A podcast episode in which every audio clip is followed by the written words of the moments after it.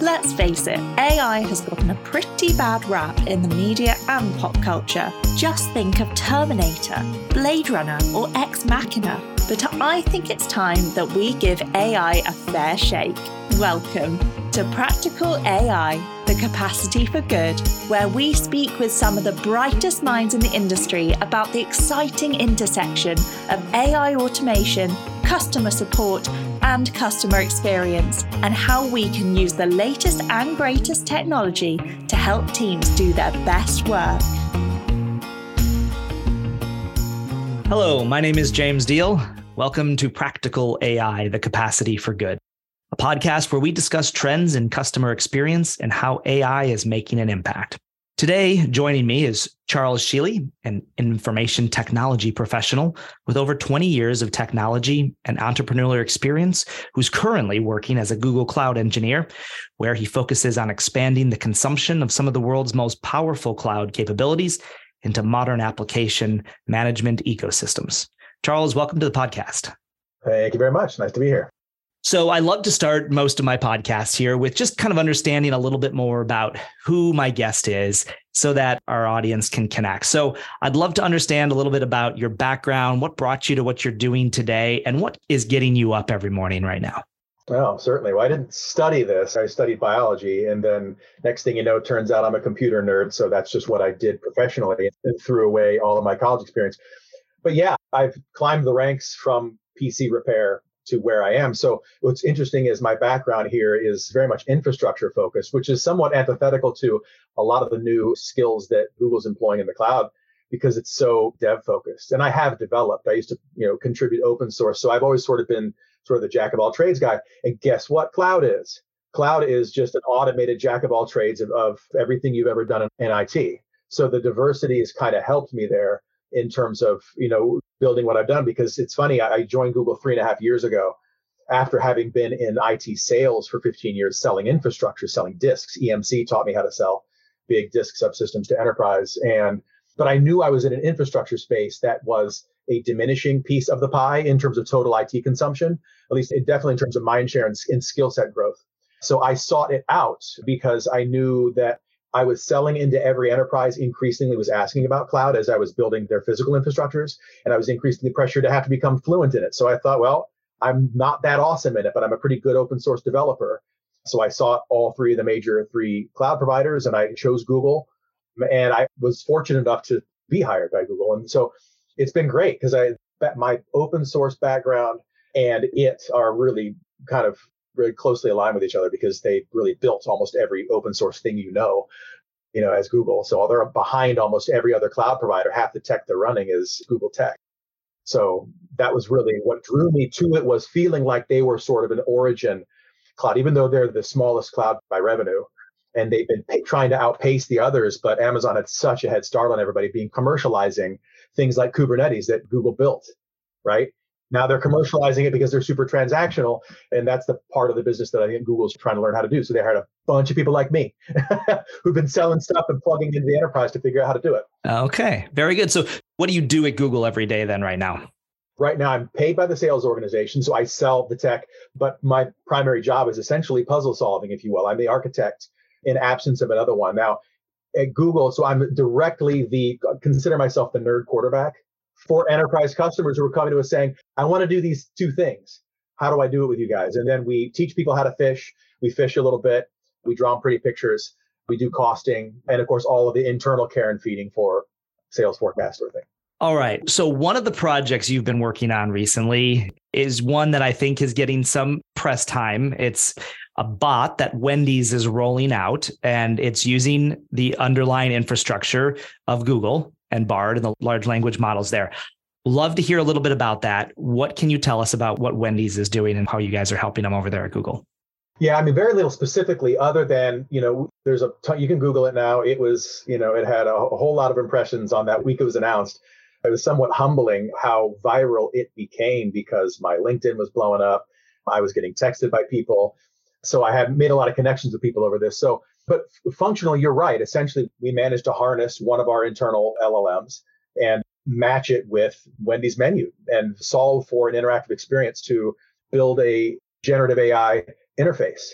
which is still ongoing. So we're in a heavy development phase of it, but it's LLM backed, and, it's frankly, it, it's interesting how it surprised everybody in terms of how effective it was going to wind up being at serving that data. But to understand why, it's sort of like almost have to kind of have a school in AI a little bit. And I don't know how much of that detail we maybe want to kind of dive into. So I'd love to understand. So this chatbot is sitting behind the drive-through at Wendy's. Is there that's going to be the plan? And you're going to be able to pull up and start talking into the speaker just like you normally do, but instead of a person with a headset on on the other end, it's going to be a chatbot. So, how easy was that to put together? If you've got the large language model and you've got the menu, you just marry those two things together. What's some of the underlying AI that's actually happening here to make this happen?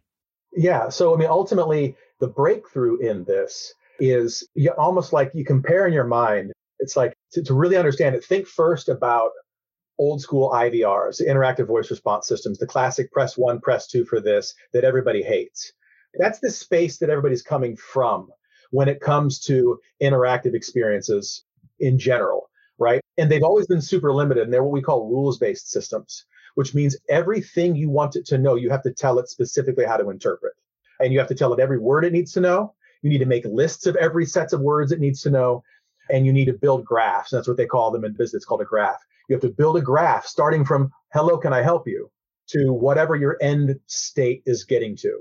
And so that's the interesting part. So that when it comes to interacting with something like a menu, I won't talk specifically about Wendy's because I can't, but it doesn't matter. All these concepts are universal where I have a set of data. And so now, and I know that I have a set of data that's so complex, such as Wendy's menu. If you look at it and compare how many toppings they have, literally the answer is we did a statistical math on it that there's over 200 billion ways to order one hamburger at Wendy's. Oh my goodness. Okay. That right there. We're talking high level permutation math. Like, so get your mathematics brains out and think about permutations when you have six different kinds of buns, seven different kinds of cheeses, all which can be combined with all the different toppings. It's an incredibly daunting number. Nobody thinks of it in those terms. So you can't build a procedural rules based system to train a human being. It just it really literally can't be done. What's interesting is we've done it. We've built a breakfast spot that's been actually operating out of Wendy's location that does the breakfast menu for some time, not using an LLM, using a procedural rules based system that took exhaustive work to make function. And it's pretty good. But when you see, and that's actually one of the things that we showed that we showed to the board of directors last week was that comparing those two experiences. Here's what we were able to do starting two years ago or thereabouts. And here's what we're able to do today with these models. And you can compare them and experience them. And it's something that really hard to explain until you really see it, which is why we kind of have to show it, which we'll get more chances to see, you know, coming up. But the new models, the new big, what we call these LLMs, the large language models, that's the hot thing nowadays because they're trained on gobs of billions of data points. And they're trained with a lot of curated public source data to teach them how to be smart and that's the trick because these models are only going to be as usually as good. Any LLM is a big set of code that learns from a whole lot of data and then learns how to answer questions. That's really all it is. And the more data and the kinds of data you give it is where all the tricks are. This doesn't seem like it was that complex. It's just a large amount of data with some code around it. How maybe you can explain a little bit more about an LLM. But I think I understand that part of the reason this has been possible is the computing power that we now have and the ability to to crunch this data at a reasonable time frame. Is that accurate? Yeah, and we call that when you're building an application, right? You call it a latency budget right? Which is how fast can you crunch it? Because if you're doing something in real time, you want it to be real time. It's got to be real time. And the more information it's dealing with and the more complex the set of questions you're asking it, the longer it's going to take to return. And that tension is now the space of what's called, it's actually going to be a new domain of development called prompt engineering. Because these large language models, you don't program them you interface with them from a systems point of view very similarly to what you've seen out of Bard and, and what you've seen out of ChatGPT and those things. You have to learn how to construct them and, and give them a constraint to operate within. And that's what the public models don't do. They really don't constrain you. You're directly interfacing with them, asking the questions. It's feeding through all that data and it's returning returning its best its best results. And all we're doing in a commercial sense is we're doing the same thing. We're just feet where we're constraining it with a set of variables to, to tell it to operate with that and a set of data to tell it to, to solve from. right? So that it limits how much we ask it to extemporaneously look for things.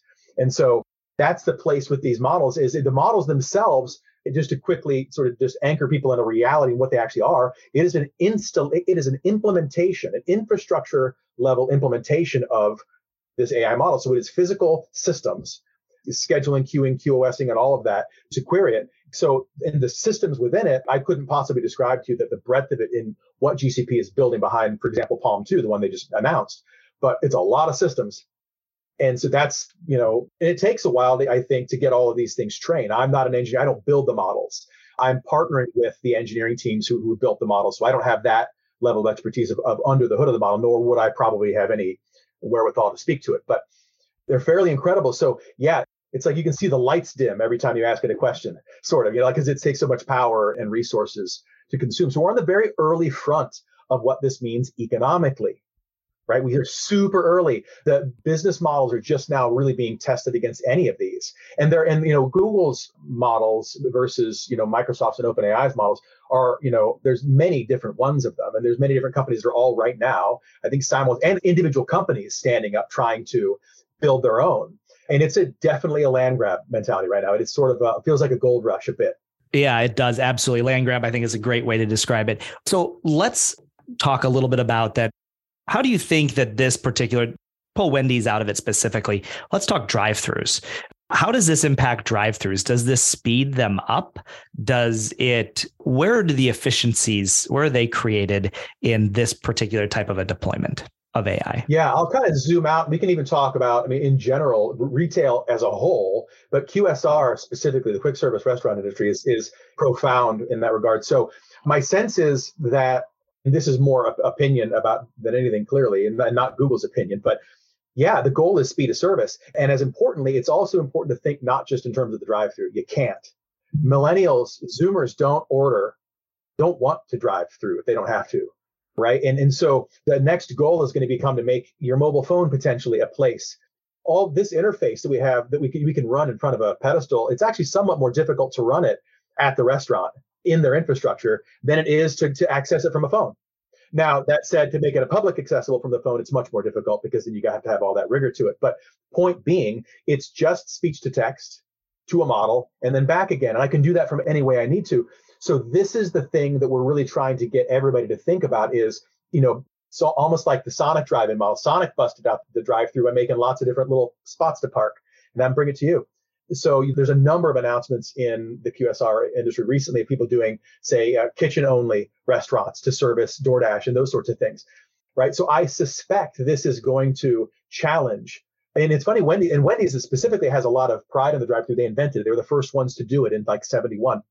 So everybody, nobody wants to challenge the drive-through. But typically, it's such an it's like an American sort of institution. It's a cultural thing.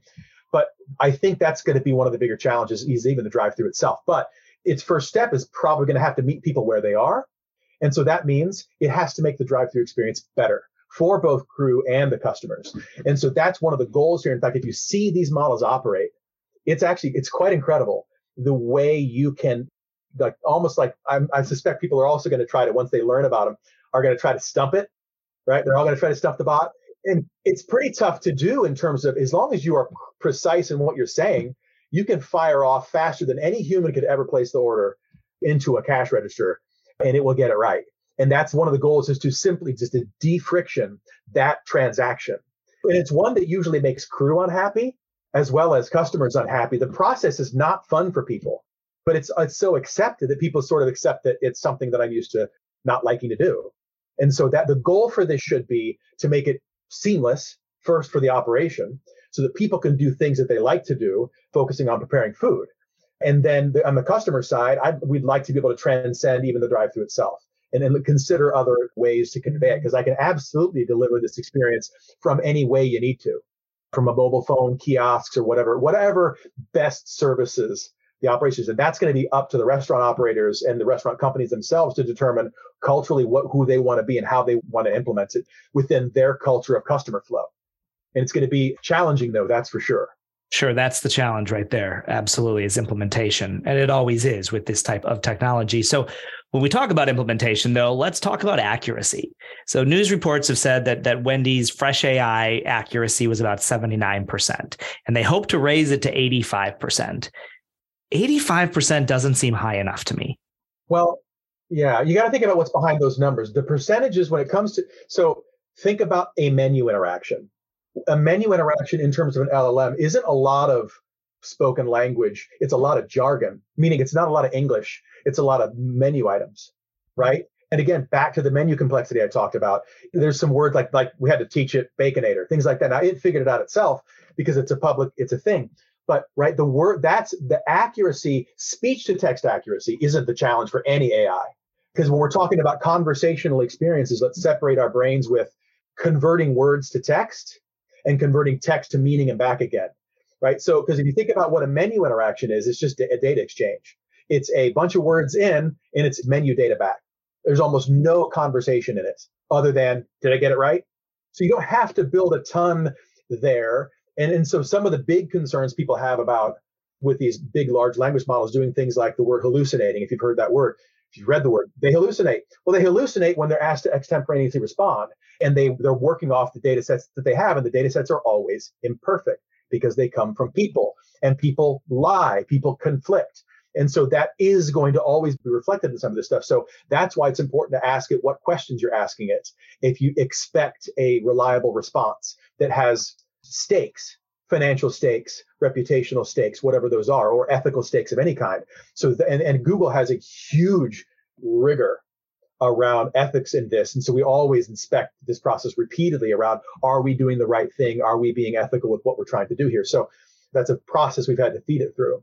So I want to jump on what you just talked about there real quickly about ethics.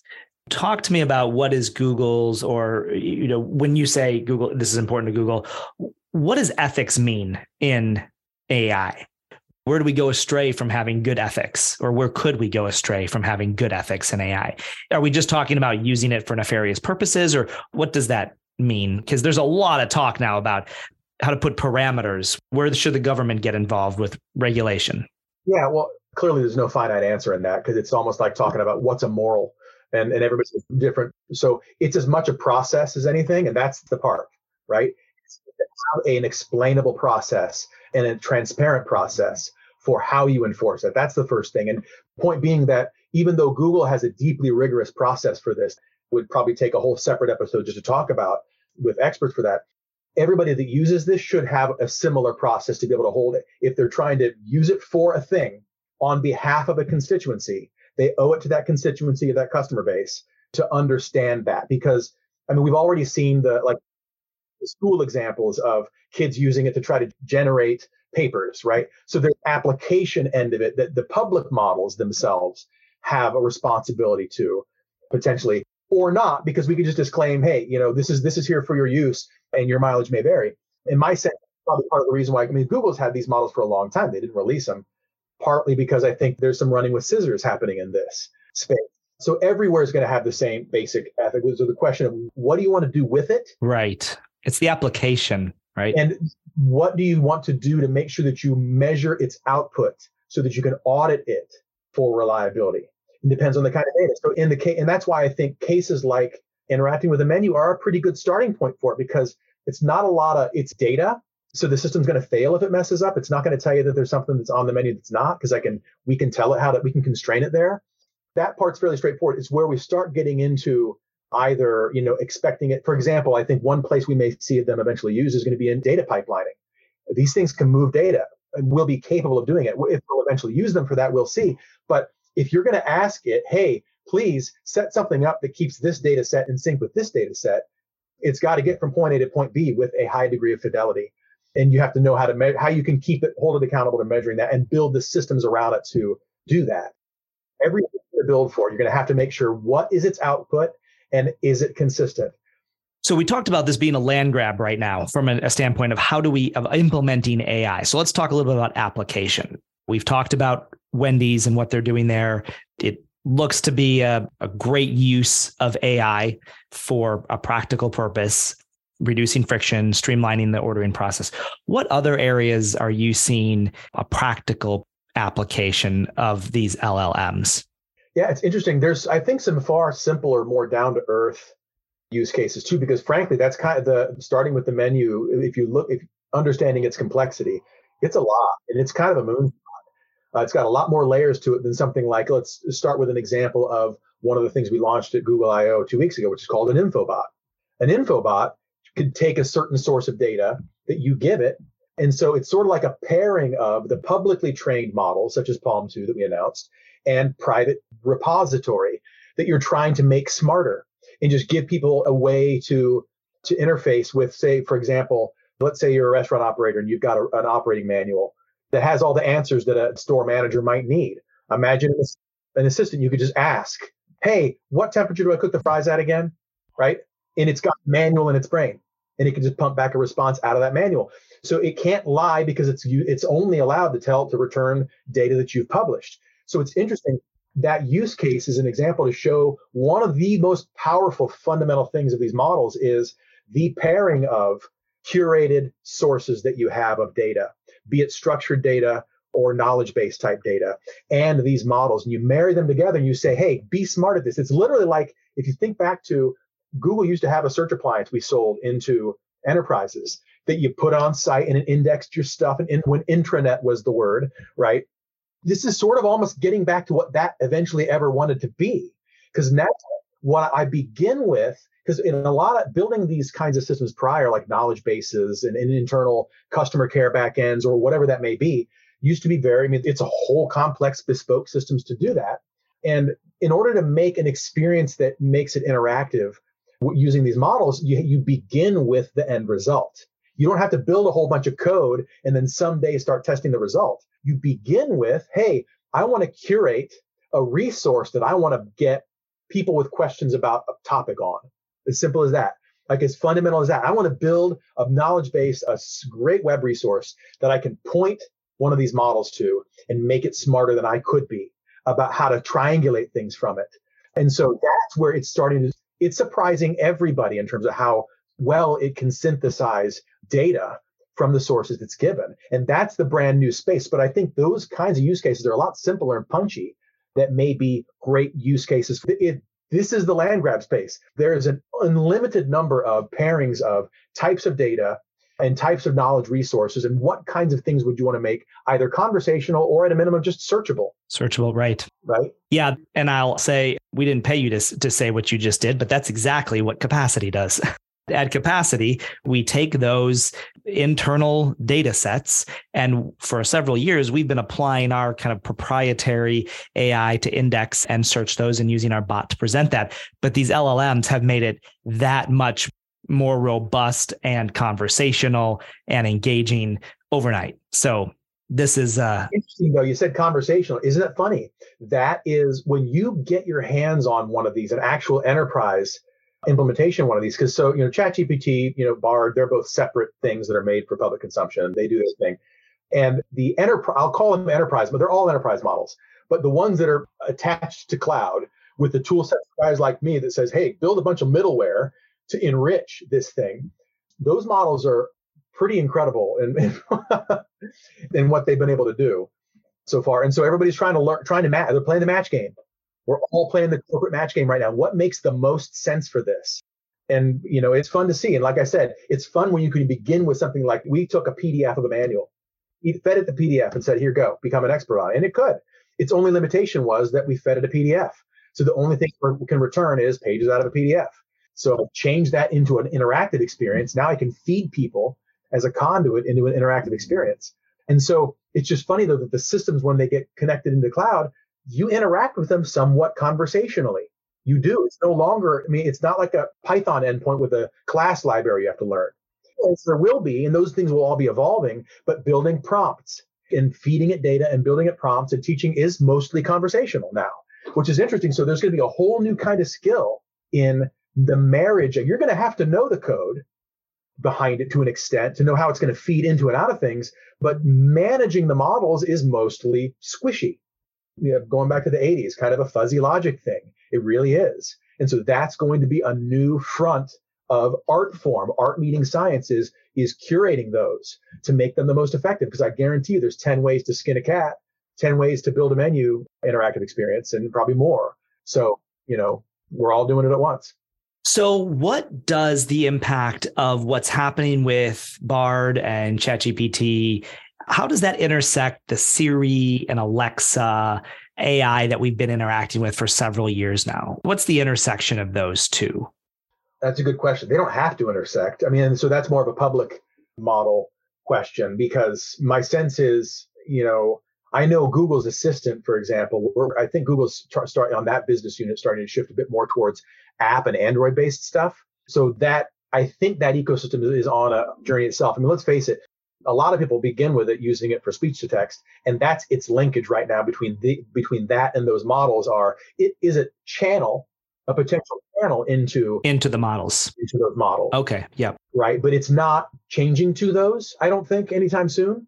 And functionally, if you think about it, if these things work well enough, I mean, again, like I said before, speech to text being separable from all of this, everybody's got that locked already. So it's almost like people aren't really focusing on that right now because that already exists. That's just plugging it in. So it happens to be ChatGPT, Bard are, are, are you know text interface based, but it's trivial to plug in speech to text interface and make them suddenly conversational. So I think that part, even though they could be, they are themselves I know PaLM 2, I think, is trained in some 140 languages or something. So they can be conversant too. And so there will be a blending of dedicated speech to text APIs and some capabilities like that that these models may be called on to employ. But I think that's what we're going to see is they're so universally useful that we're going to have to still, I think, see where the demand curve pulls it because that's the direction it goes. It gets you build a cool new toy, you present it to the market, and the market pulls it the what direction it wants to. Right. So quick service always pulls it to the retail experience, to the to the menu. Right. And so each industry is going to have a different place that they're probably going to want to pull these use cases. Yep, that makes sense. So as you think about the future and this is kind of an interesting question because so much has happened in the last six months when it comes to AI, right? Two months, right? I mean, just no, these two months have been, I can feel the inflection. Yeah. Okay. So you're even saying like just in two months, there's a huge inflection. And I think you were saying earlier when we were chatting that you think we, maybe we're to the knee of the hockey stick, but we are about to, I mean, we're about to start to shoot up with application of this technology. And would you also say we're about to shoot up with just the continued evolution of this technology, not just the application? All the above. I think it's all moving forward. I think this was a leapfrog moment, you know, with these models. Again, uh, PaLM 2, I'll just use that phrase again because that's the sort of the poster child right now that Google announced. But there's everybody developing AI has generations of models behind them that are all, you know, solving for iterating on what makes them better and tunes them better. I think the biggest limiting factor is going to be the commercial aspects of it, like I mentioned, potentially. The systems these things run on are not cheap and they're wide open. They're being funded for a reason. And so they're being so liberally funded in order to defriction that demand curve. To let people play with it as many different ways as we can. It's probably mostly wastage right now. Half the code we're writing to frame this stuff may, is probably going to get rewritten in six months for a lot of this stuff as everything changes, as we're settling on how to repeat this. And every, I think, business is doing similar things who's representing their various stacks of AI. And so, yeah, it's going to turn though pretty quickly. Uh, how quickly, I don't know. How profoundly, no one can say, but it certainly feels like it could be really generationally impactful. For example, my son is studying computer science in, at OU in college, and I'm telling him he's he was taking a Python class, and I was telling him, hey, have you used Bard or ChatGPT to help you generate code, for example, because they can do it. And for some of the syntactical stuff, the semantic work code, these things are incredible. And so we're going to see those places like that that are going to be you're going to have to almost learn how to work with it if you want to be fast enough. Right. You almost have to use leverage that technology to be at the level you need to be at as a developer then. It could very well be. And so it's interesting that we look at that and say and it's funny that that's gotten a lot of press the notion of that because I mean, both for plagiarism topics right conversations about kids using things in school and from coders because i kind of swim among some coders it's a profound topic now Yeah, I can see it's interesting. So you think about, okay, how do I use this tool to do my job better or to accelerate something I'm doing? I do think that there's still that tension, though, of you don't want kids that are still in grade school learning to formulate sentences and to kind of leapfrog that basic. Because if, you know, what are we teaching the AI about how to speak if we don't know how to do it ourselves right? Like i mean I, I, feel like there's some fundamental things where you where ai shouldn't be there but there's a lot of things where you might say well they're learning how to code. They shouldn't use it to generate it. Well but what's the point of learning how to code is to just create more and better code. So if you use the tools that are available to you. Yeah. No it's true. I can't see a way in which that any humans are going to be able to abandon the need to have to learn how to code. That's for sure. I agree. But in fact more profoundly so one of the more difficult skills is sort of sanity checking somebody else's. You're going to come at one of these models someday and say, hey, build me a Python class that imports a CSV and transforms it into a JSON, for example, right? Go. And it can do that. And I can take it and just cut and paste it. So maybe gone are the days of, you know, the online forums and sharing code snippets. You can just kind of use those, but you still have to synthesize it into your thing. You still have to know what it does and know how to, you know, how to make it more efficient. But who knows? I mean, there's a lot of places where customer that's got an ancient Java stack and they want to go from an IBM uh, proprietary infrastructure into a Linux open source and they want to get off the WebLogic stuff, you could take that Java code and spit it into an LLM and say, do your best and see if it runs and then refactor from there. So there's use cases like that that I can see things just vastly accelerating on so many fronts of things that are commonly outsourced today by these customers anyway. So it's going to challenge a lot of what we do for inshore, outshore, automate in this kind of space in a way that white collar businesses don't like to have happen to them. Much disruption. Yes. right. Okay. So immediately hockey stick happening here, but put on your futurist hat for a minute. What do you think we're looking at in the next five to 10 years with regards to AI and the impact? Yeah, I don't, I mean, I can't predict where it's going to succeed, but we're going to see places where it's going to work. We're going to see probably a lot. I'm certain that there's going to be tons of factions that build up sort of against it. There's always resistance to it. And it's sort of this, and it is always tied to any place where it, where it plays in, in the labor space. And I think it's a critical, you know, conversation for us to have as a society. But that's sort of a societal level conversation because you can't separate automation from economy, right? And every industry's been automated. I mean, we don't have to make food anymore, right? Because we it takes one of us to make it for a quarter million or something, right? So there's that leverage has happened almost everywhere. So there's going to be a lot of conversations I think, on the various industries that begin to become that, that can see where this is headed as far as what we should do with it. So, but so I think it's going to be very disruptive on the places where it is. I do have confidence that I think a lot of retail experiences can be automated with this. I think a lot of retail experiences can be enhanced with this. And I think in a way that we can embrace and don't need to fear any more than we do anything that makes us not have to do certain kinds of work, right?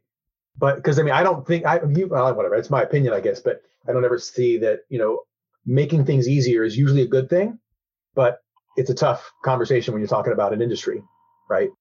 Yeah. Do you think making things easier is usually a good thing, or is not always a good thing? I think making things easier is, is almost always a good thing. How can I mean? There's I need to see reason why not, but consequences happen. Economic consequences happen, and that's where we struggle as a society to properly you know reconcile the outcomes of that and the potential profit taking that tends to happen in those things. And so there needs to be a conversation, I think, about that to make sure that we, you know, that we do it again ethically. But that's about that ethical framework I talked about, which every business has to have and should have. Make sure that it can have that conversation. Because if it's not trying to have that conversation, then that's the bigger thing to blame is that you're not having that conversation. You're just doing. Right. I think that's key is taking this as, as you think about AI because it has the a power for good, it has a power for also significant disruption that has consequences, is making sure you have a plan with the implementation and an unknown outcome or a targeted outcome, and that you have a framework to work that through. I think this is very important. So, well, as we kind of wrap up here, and I really appreciate the time today. Any other thoughts you you have around what you're doing there specifically with Wendy's that you can share, or just in general with AI, that kind of final thoughts that you might have? Uh, good question. I think no, I mean, it sort of speaks for itself. My sense is that, you know, clearly I'm not going anywhere. I really enjoy what I do and it's, it's fun. It's fun to watch this happen. And it's interesting because, you know, we, as we have experimented with this, at least my use case for so long. And that's really what we kind of call it. This is coming out. It's it was fun to watch the pace at which we went internally from I'm not sure if this thing is going to work for 2 billion use cases per burger to wow, I can't believe how incredibly good it is. So it's the surprises that are the thing that I think people should be uh, kind of expecting out of it. Expect to be surprised. Expect your thesis to probably be a little bit wrong on how you're going to, what you're going to do with it and what it's better at. But the things that it's better at, it's pretty existentially amazingly better at. And look for that, you know, and don't feed your bias into what you think these things are good at, right? It's just like you throw it the data and see what it can do first, right? And that's been one of the experiences I've seen as we've developed it. In some ways, when we figured out how to attach it to the last model that we've the most current model we're running it on we had to tell it to do a little bit more for us because we were trying to hold back expecting yeah, it's not going to be able to handle this or that but sure can so it will surprise you in what it can do but just have to be very realistic though about you know what your near term goals are what's something tangible that you can you know achieve with this that's great advice. So, if speaking of advice, if you could go back to your 21 year old self, and maybe that's your son in college right now, what would you, advice would you be giving? Are you giving your son, or would you be giving your 21 year old self around how to interact with AI here in the future? You're talking my 21 year old self if I'm here now. Yes. so basically, it's what I told my son. I would essentially listen, get close to it, I think that I mean I, I love the time that uh, he's in school because he's still he's a, just a freshman, be turn, turning sophomore, and he'll graduate with an opportunity to have already experienced some of this, and so and it's going to either be his best partner in IT, right, knowing how to use these systems alongside him, and is also his greatest opportunity within IT. If he can if he can understand it profoundly and has me for a dad, I'm going to be feeding him a little bit of inside baseball, right? to say if you focus on this, I think that for sure the next 15 years it is one of the most fertile spaces for a career. So there's a career opportunity there that is, I think, transcendental. There's also opportunity to build within it. And I'm a maker. I just can't help it. I'm a tinkerer. I build things. I fix cars. I do all the things. I have to have output. And so it's fun for me that I've gotten to see this kind of output and the kinds of things that it can do. And so I'm certain that, you know, if I was talking to myself, I'd say the same thing. I'd say focus on it, double down it, but don't forget to keep your feet on the floor of the infrastructure. It's still a thing. It's still just a computer with an IP address and or a set of things that you can connect with it. So you have to understand it on those terms. Like what, where is it going to, where's the rubber going to meet the road with this thing? Because all of the conversation in the industry is conceptual and can be somewhat confusing to an actual practical use case of it. All the online speak about, you know, people's anecdotes about their experiences with interfacing with these models only partially informs what do with it when properly built right? And that's also just so you get to learn it but don't ignore the basics right? We're like eh, that's the hard part about cloud. Anyway cloud is yeah you got to know you got to i'm glad you can code but you know networking too and identity and access management policy and databases and pipelines and you have to know a little bit about everything and maybe a lot about a lot of things so it's really up the skill level here, which is really the point, right? Right. We're getting better and things are improving. And that's the point. So, okay, one last question. And because we talk a lot about customer experience on this podcast and experiences, I think experiences are what's critical to creating memories. And memories are something that we as humans have that lasts. Memories are we can latch onto. We don't keep things as great as it is to, you know, have that car or that you know thing memories are the things that we have and we can keep with us through through our lifetimes so because customer experience and, and experiences create those memories i love to ask my guests what is an experience that you would like to create to achieve those memories for either yourself or your family that's just maybe don't think about the cost of it but is there an experience a life experience that you would love to create for yourself or your family that would create memories? It's a good question. Uh, using AI, constraining myself. It could no, you could constrain yourself or not. That you know, build memories. Well, I don't know if I've got a solution for that. I mean, on my memory building, I like to be ex- experiential. It's usually involving going places or taking them somewhere. So for me, you know, I mean, frankly, I'm trying to plan maybe even like a European vacation for the whole fam next next summer when my daughter is in between high school and college. So if I'm memory building, I'm liking to drag my kids through culture and see what sticks. There you go. I love that. We love to do that as a family as well. And that seems to be a, a consistent answer. Travel, people, I mean, take advantage of the opportunities when they're there because they won't always be there. And, and travel is one great way to, to experience. We're talking about broadening our horizons here, taking AI and applying it and really blowing up the future in a positive way. One way to do that eh, just personally is to experience new things, new cultures. So that's a, that's a great way to make memories. So, well, I hope you're able to do that with your family. And Charles, it was great chatting with you today. Enjoyed the conversation here around AI and the impact it's having. We're living in exciting times for sure. And uh, look forward to hearing more about what you do over there at Google as, uh, as you guys progress there with your plan uh, and, and rolling, continue to roll out exciting things around AI. So thanks for your time today. Appreciate the, the conversation. Yeah, you got it, James. It was a pleasure. Practical AI The Capacity for Good is brought to you by Capacity, an automated help desk, knowledge base, and customer experience platform. Be sure to subscribe, rate, and review us on Apple Podcasts, Spotify, and Google Podcasts, or anywhere else podcasts are found, and click follow so you don't miss out on any future episodes. And if you would like to improve your customer experience and internal operations, head over to capacity.com and get started for free. On behalf of the whole team, thanks for listening.